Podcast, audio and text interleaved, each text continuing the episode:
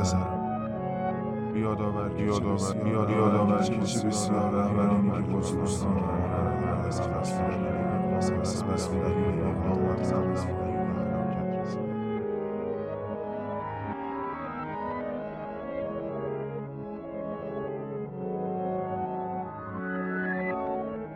رادیو ماه آبی تقدیم می کند تهیه شده در استدیو ماه فصل سوم قوانین رقابت در حالی که با پدرم به سوی مرزهای ماد پیش می رفتیم رویداد فرخنده ای رخ داد. عقابی نیرومند با بالهای افراشته از سمت راست ما نمایان شد. او در مقابل قله های آبی پوشیده از برف در پیش روی ما پرواز می کرد. گویی مسیر را نشان می‌داد.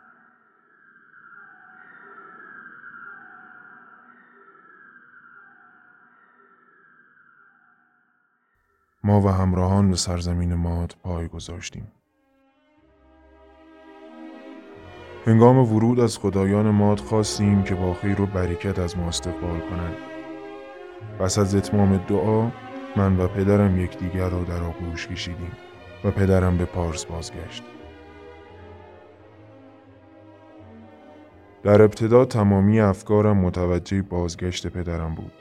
اما به خود یادآوری کردم که او با مهربانی در مسافت زیادی مرا همراهی کرد تا این دوره از زندگیم را با یادآوری خرد و درایت او آغاز کنم.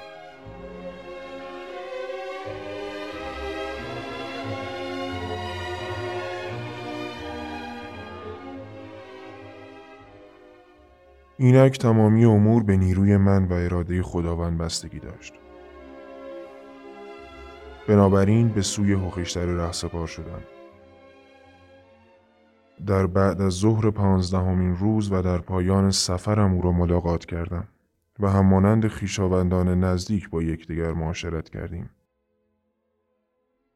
محل استقرار او خیمه عظیم و مجلل بود که به سریر قابل حملی میماند.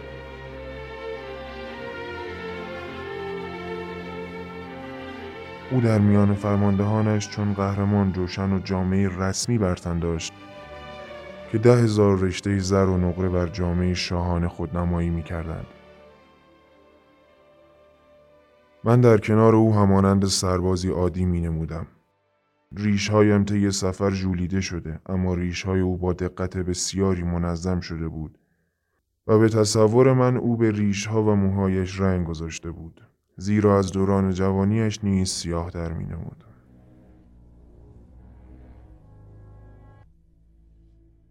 مراد از تمامی این کارها جلوگری او به صورت خدایی در کسوت انسانی بود. اما من تحت تأثیر او قرار نگرفتم. پس از تنها لحظاتی گفتگو با هوخشتره دریافتم که گرچه از هوش کافی برخوردار بود اما پرتوی الهی اندکی در روحش سایه گسترده بود.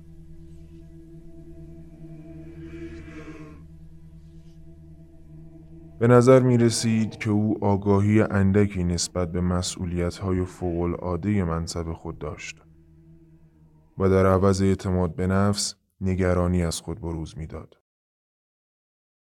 پیشتر در پارس در گزارشی خوانده بودم که او در عوض کاربرد فضایل اخلاقی بیشتر بر اساس جبر و زور حکومت می کند.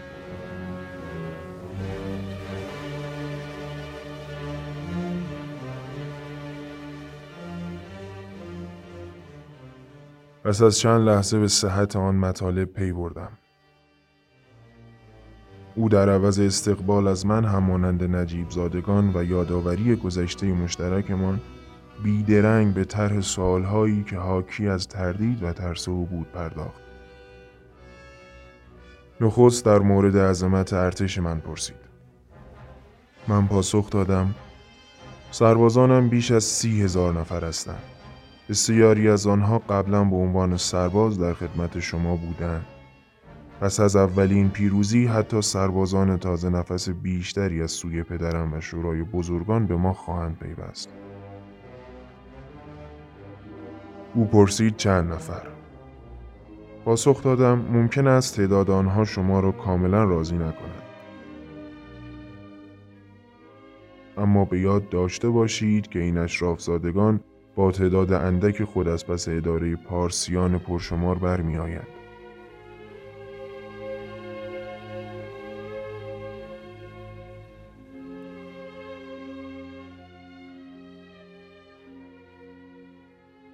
او پرسید آیا این سربازان سرسختی خیش را در میدان نبرد اثبات کردند؟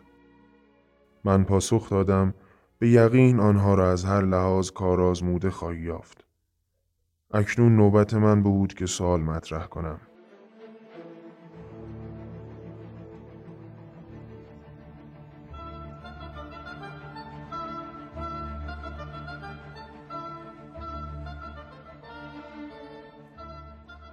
گفتم ارتش دشمن اینک کجاست؟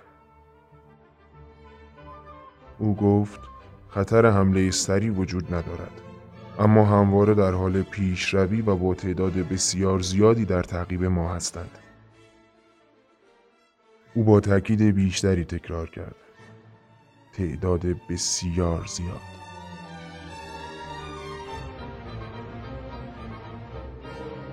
من گفتم چطور تا این حد یقین دارید؟ او بی پاسخ داد. بسیاری از سربازان فراری آنها نزد ما آمدند و همه آنها این امر را بیان کردند. من با آرامی گفتم پس ما باید برای نبرد آماده بشیم. هوخشتره با ناامیدی پاسخ داد چاره دیگری نداریم. شاید متناقض به نظر رسد اما ضعف شخصیت او به من قوت قلبی می‌داد. میپنداشتم نقص او فرصتهای بیشماری را برای نمایش قدرتم فراهم می کند. پرسیدم تعداد سپاه دشمن و سپاه شما چقدر است؟ برای طرح نقشه به این پاسخ نیاز دارم. پخشتر اطلاعات کاملی در مورد تعداد و نوع سربازان پادشاه آشور بیان کرد. من گفتم بنابراین به عقیده شما تعداد کل سربازان دشمن چیزی قریب به شست هزار سوار نظام و دویست هزار کماندار و نیزدار می باشد. ارتش شما چند نفر است؟ او اعلام داشت که بیش از ده هزار سوار نظام در حدود شست هزار سرباز مسلح که شامل کمانداران و نیزداران می باشند. او افسود همچنین قرار است از ارمنی های کشور همسایه چهار هزار سوار نظام و بیست هزار پیاده نظام به ما بپیوندند. من گفتم بنابراین طبق برآورد شما سوار نظام ما کمتر از یک سوم ارتش دشمن و پیاده نظام ما کمتر از نصف ارتش دشمن می باشد. خشتره با ترشویی درستی گفته من را تصدیق کرد. من بیان کردم پس حتی اگر تمامی سلحشوران پارس در اینجا حاضر شوند باز هم تعداد ارتش ما کمتر از دشمن خواهد بود. داییم گفت همینطور است. ناگهان حس تسلیم ناامیدانه او را فرا گرفت. به نظر من عجیب می نمود فردی که با آسانی مرعوب می شود از نظر دیگران دارای سلطنت عظیمتر و قدرتمندتری از پدرم باشد.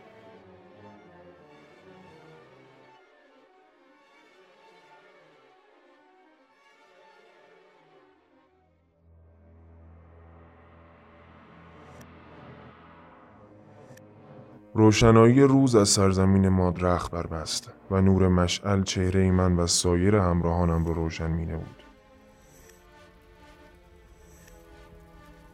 چهره داییم زیر نور مشعل بدیوم به نظر می رسید.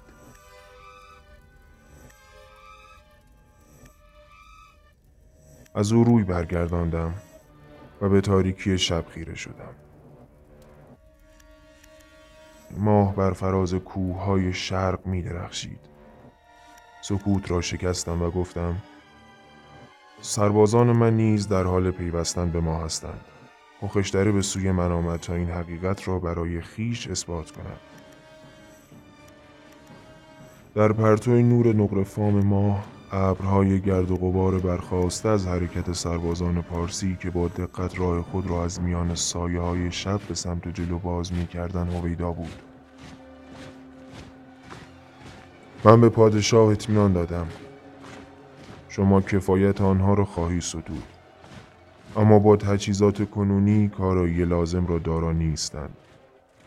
اگر بتوانید هر یک از آنها را با تجهیزات پیاده نظام تمین کنید به عقیده من پیروز خواهید شد در غیر این صورت ممکن است در مواجهه با تعداد بیشمار دشمن شکست بخوریم چندین روز بود که در این باره می اندیشیدم. هنگام تفکر هخشتره در این مورد سکوت اختیار کردم. درست هنگامی که فکر کردم تصمیمی اتخاذ کرده است دو تن از سردارانش را به شور خواند آنها به زبان بومی با یکدیگر سخن می گفتند. من با زبان آنها آشنایی داشتم اما آنها نجوا می کردند بنابراین جملات معنیداری دستگیرم نشد پس از طی مدت مدیدی دو سردار عقبی ایستادند و پادشاه نزد من آمد او گفت بسیار خوب سلاح و زره کافی در اختیار سربازان شما قرار می گیرد. لحظه ای به وجد آمدم. قابی مرموزانه بر چهره زده و به گونه ای رفتار کردم که گویی حق خیش را دریافت کردم.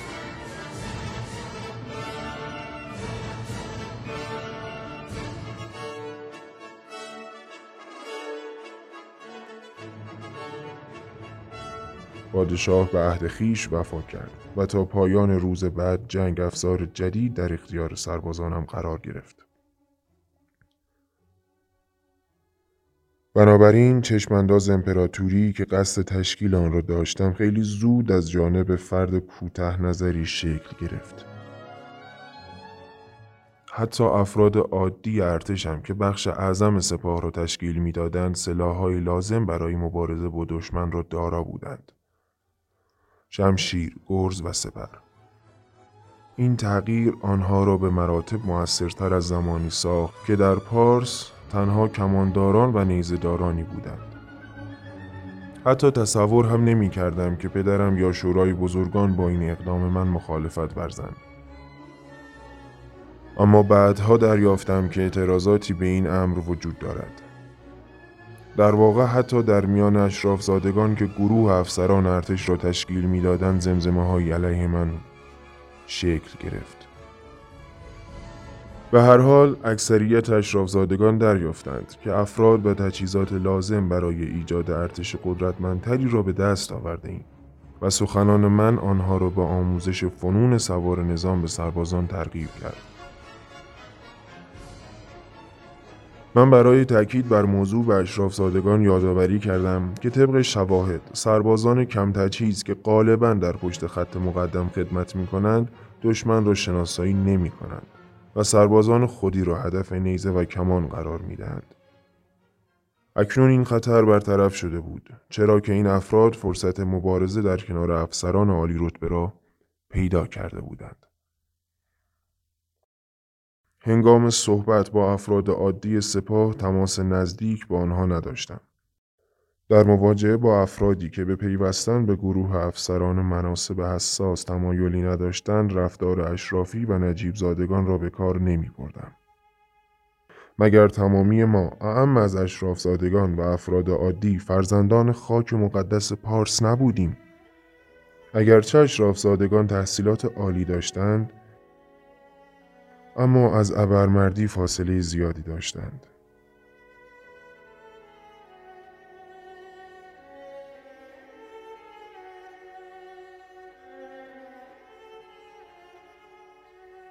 من به امیدهای افراد عادی که از روز ازل نیازمندتر از اشراف زادگان بودن اشاره کردم.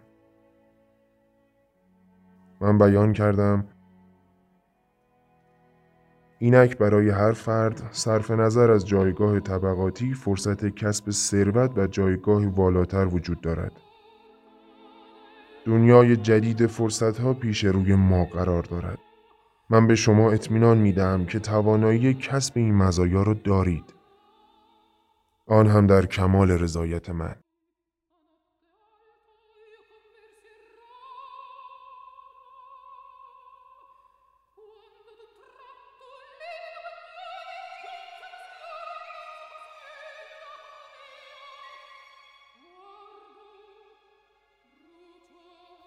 آنها در کمال رضایت من به این مهم دست یافتند. آیا این اصلاحات مردم سالاری طبق قوانین پارس غیر قانونی بودند؟ شاید.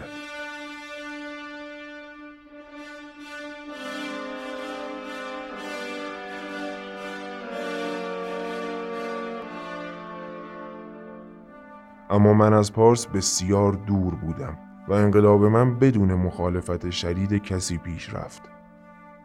یک امر بدیهی بود. من هرگز توانایی انتقال اصلاحات جدید را به میهنم نداشتم. در واقع ارتش من دیگر ارتشی پارسی نبود. من آن را به گونه ای تجهیز کردم که بتواند به عنوان هسته نیروی امپراتوری جدید جهان خدمت کند. بازگشت این ارتش به پارس اختلال اساسی در نظام طبقاتی میهنم در پی داشت.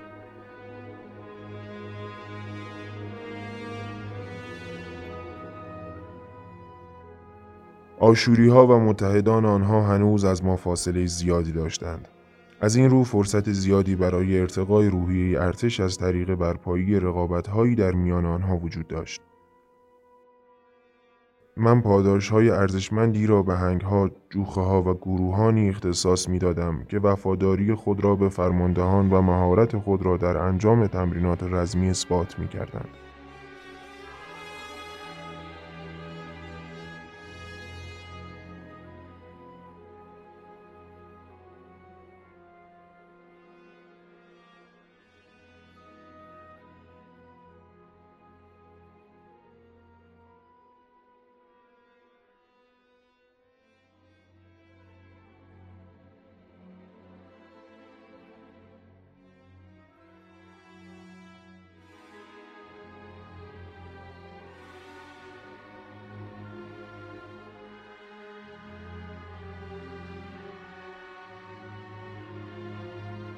با گذشت روزها افراد عادی سپاه که پیوسته در مبارزات از اشراف زادگان برتر بودند به سلاحهای جدید عادت می کردند.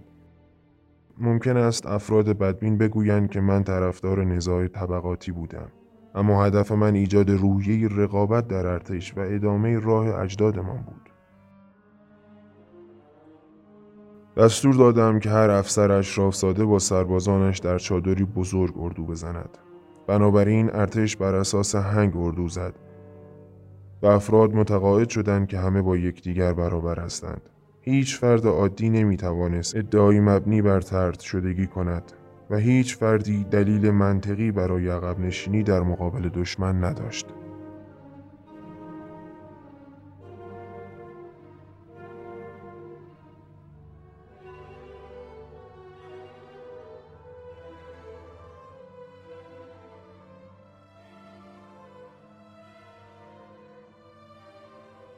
به عقیده من رهبران و مدیران هر حرفه‌ای باید از ایجاد تمایز رتبه در حرفه خود بپریزند. تصاوی همگان سبب ارتباط عمیقتر آنها و وجدان کاری مشترک می شود. افرادی که با یکدیگر زندگی می کردن کمتر یکدیگر را در مواقع بحرانی تنها می گذارند. افرادی که جداگانه زندگی می کنند احتمالاً بیشتر در پی منافع شخصی خیش هستند. همانطور که امید داشتم زندگی مشترک به زودی به پیش برد نظم هنگ ها منجر شد. تمامی افسران از جمله سپهبدها، سرتیبها و سروانهای گروهانها با کاربرد شیوه مردم سالارانه من توانستند نظام خاصی به سربازان دهند.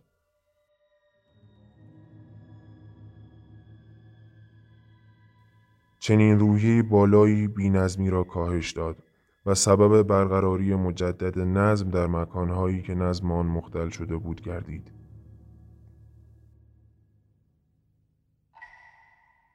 یک رهبر باید همواره بر اهمیت کار گروهی تاکید کند. نمی‌توان صرفا به افراد گفت که از نظر شما با ارزش هستند. شما باید با تمامی نشانه های برتری جویی تکبرآمیز رده های بلند پایه به شدت مبارزه و از عدم بروز مجدد این امر اطمینان حاصل کنید. بدین ترتیب گروه شما با شادمانی و به خوبی با یکدیگر همکاری می کنند. ایجاد مزایای بیش از حد برای افراد رد بالا تنها سبب تخریب روحیه می شود.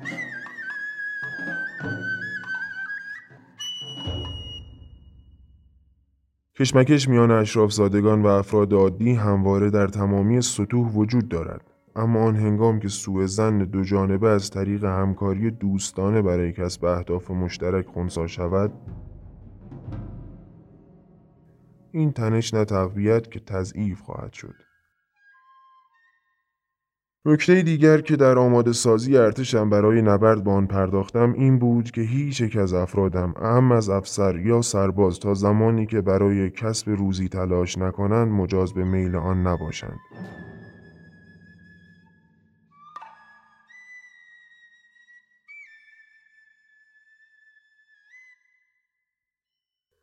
از این رو آنها را پیش از نشستن بر سر سفره غذا به سوی شکار میفرستادم یا از اینکه کار آنها را پرورش داده است مطمئن می شدم.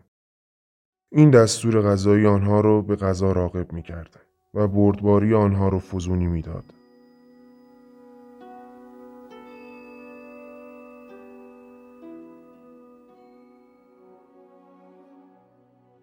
و کار به خودی خود ابزاری برای همکاری افراد می‌شد. تجربه آنها از نظم مشترک جرأت پیروانم را در مواجهه با دشمن افزایش می‌داد. حتی پیش از ترک پارس دستور داده بودم که خیمه هم به حدی بزرگ باشد که ظرفیت پذیرش تمامی مهمانها را داشته باشد. به مناسبت های مختلف افسران را نزد خیش دعوت می کردم. اما گاهی افراد عادی را نیز فرا میخواندم من گروهی از پنج یا ده نفر با مقام یکسان یا کل یک گروهان یا حتی تمامی هنگ ها را دعوت می کردم. همچنین از بسیاری از افراد تحت فرمانم برای قدردانی از دستاوردهای برجسته ایشان دعوت به عمل می آوردم. افراد سطوح مختلف همه و همه از کیفیت و کمیت غذای مشترک بهره می بردن. من اصرار داشتم که مزایای بردگان نیز همانند رتبه های بالاتر باشد و با آنها اجازه می دادم که از حقوق سربازانم بهره مند شوند. مادامی که وظایف روزانهشان را انجام می‌دادند همانند قاصدان و سفرا مورد احترام قرار می گرفتند. وظیفه بردگان وفاداری، چابکی، فراست و شجاعت در انجام وظایف بود. آنها باید تمامی نیازهای ارباب خود را پیش بینی می کردند و نباید هرگز خود را مهمتر از کارشان می دانستند.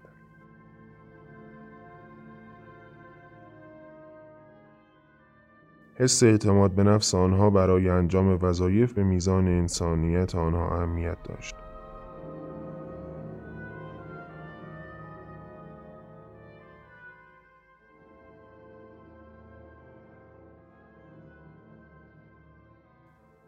هرگاه که من و سربازانم در کنار یکدیگر غذا میخوردیم دغدغه همیشگی من این بود که بحث را داغ و آموزنده نگه دارم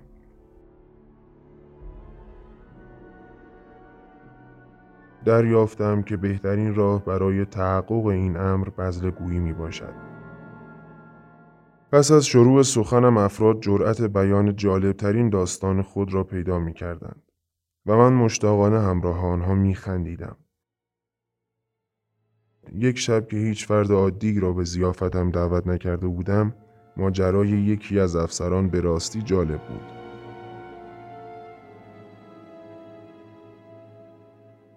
اما یکی از اشرافیان کسالت آور که ترش رو و بدبین بود رو به من کرد و گفت کوروش آیا واقعا فکر می‌کنی این ماجراها واقعی هستند؟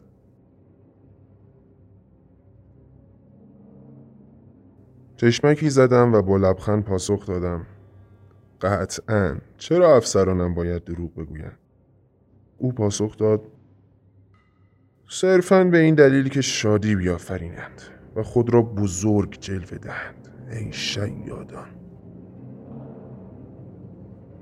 سخن او را قطع کردم و گفتم ساکت شو و از چنین الفاظی استفاده نکن. آن من هستم که باید بگویم چه کسی شیاد است. شیاد فردی است که مدعی ثروت و جرأت بیش از حد موجود در وجودش است. او کاری را آغاز می کند که هرگز قادر به اتمام آن نیست. از سوی دیگر افرادی که دوستانشان را شادمان می کنند انسانهایی نیک نهادی هستند. افسری که لطیفه او مرا سرگرم کرده بود گفت من تنها قصد داشتم شما را شاد کنم. اگر شما را به گریه میانداختم راضی بودی؟ اگر همانند قصه گویان که با بیان افسانه های غمانگیز مخاطب را به گریه میاندازند سخن میراندم راضی می شدی؟ حتی اگر این گونه باشد شما ما را شرمنده کردی. او با ترش روی پاسخ داد. لطایف تنها سزاوار شماست و هیچ سودی برای من ندارد. پدران پسران را با ایجاد تجربیات دردناک برای آنها تربیت می کند. قانون در صورتی پابرجا می ماند که مجرمان مجازات شوند اما شما بزل گویان چه خدمتی به دیگران می کنید؟ آیا خنده می تواند فردی را به فرمانده یا شهروند بهتری تبدیل کند؟ افسر پاسخ داد پند مرا آویزه گوش کن و گفته هایت را برای دشمنانمان بیان کن.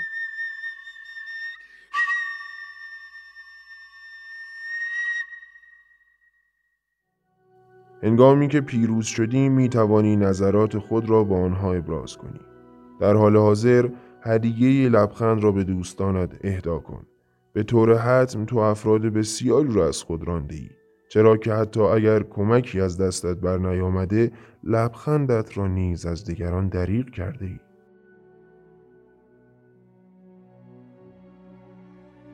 اکنون هیچ بهانه و دلیلی برای خصاصت نداری و نمی توانی ما را از خندیدن بازداری. او پاسخ داد گویی سعی داری مرا به خنده واداری افسر دیگری گفت اگر این چنین است که تنها وقتش را هدر می دهد.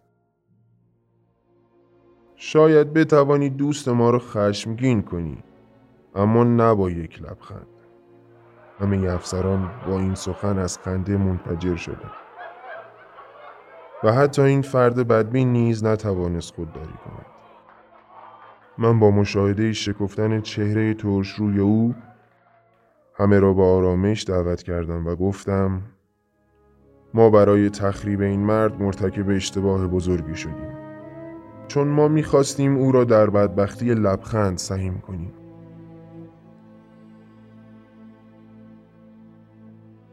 پس از مدتی موضوع صحبت را به سوی مسائل جدی سوق دادم. به افسرانم گفتم آقایان اجازه دهید در مورد نظم و انضباط سپاهمان و خطر رهبران بیمبالات صحبت کنیم. متاسفانه گاهی پیروان چنین رهبرانی بیش از رهبران شایسته هستند. این انسانهای رزل در مقایسه با انسانهای وارسته که در مسیرهای دشوار تنها میمانند تأثیر و نفوذ بیشتری دارند.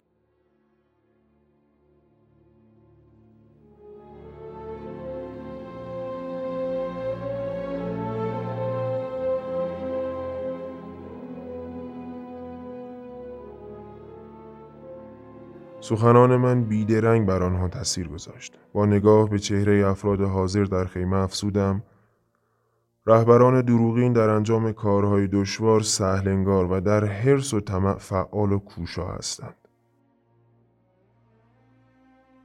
آنها پیروان را متقاعد می کنند که نادرستی به کسب ثروت سرشار منتهی می شود. بیایید این رهبران را از میان خود دور کنیم. و در این هنگام نباید جای آنها را تنها با اشراف زادگان پارسی پر کنیم. با ادامه سفر افرادی از نژادهای گوناگون به ما می پیوندند.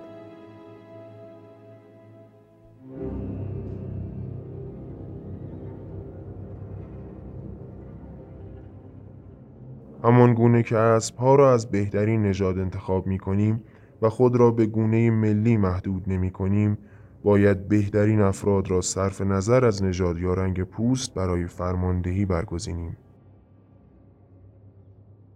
سخن من مورد تایید حضار قرار گرفت. من افسودم به یاد داشته باشید که خلاصی از این انسانهای رز خطر آلودگی سایر بخشهای ارتش را از بین می‌برد.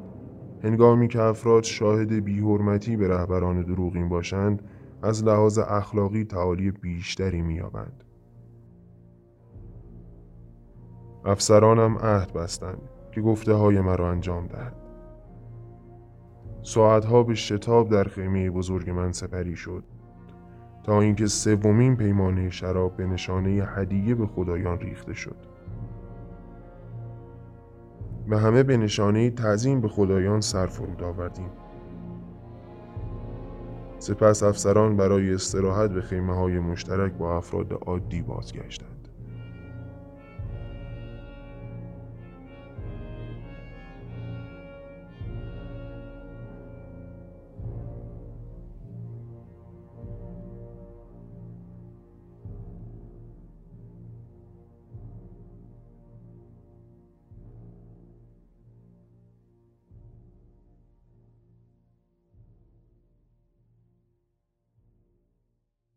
فصل سه رو اینجا به پایان میرسونیم.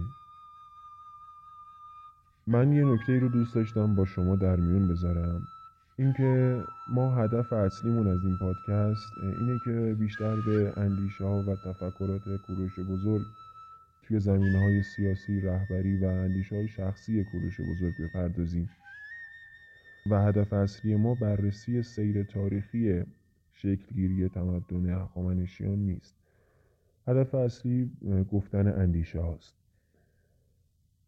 و امیدوارم بتونیم به این هدفمون برسیم و تونسته باشیم هممون هر کدوممون تلاشی کرده باشیم برای حفظ این تمدن ارزشمند پارسی که دچار بیمهری شده از جانب خودمون.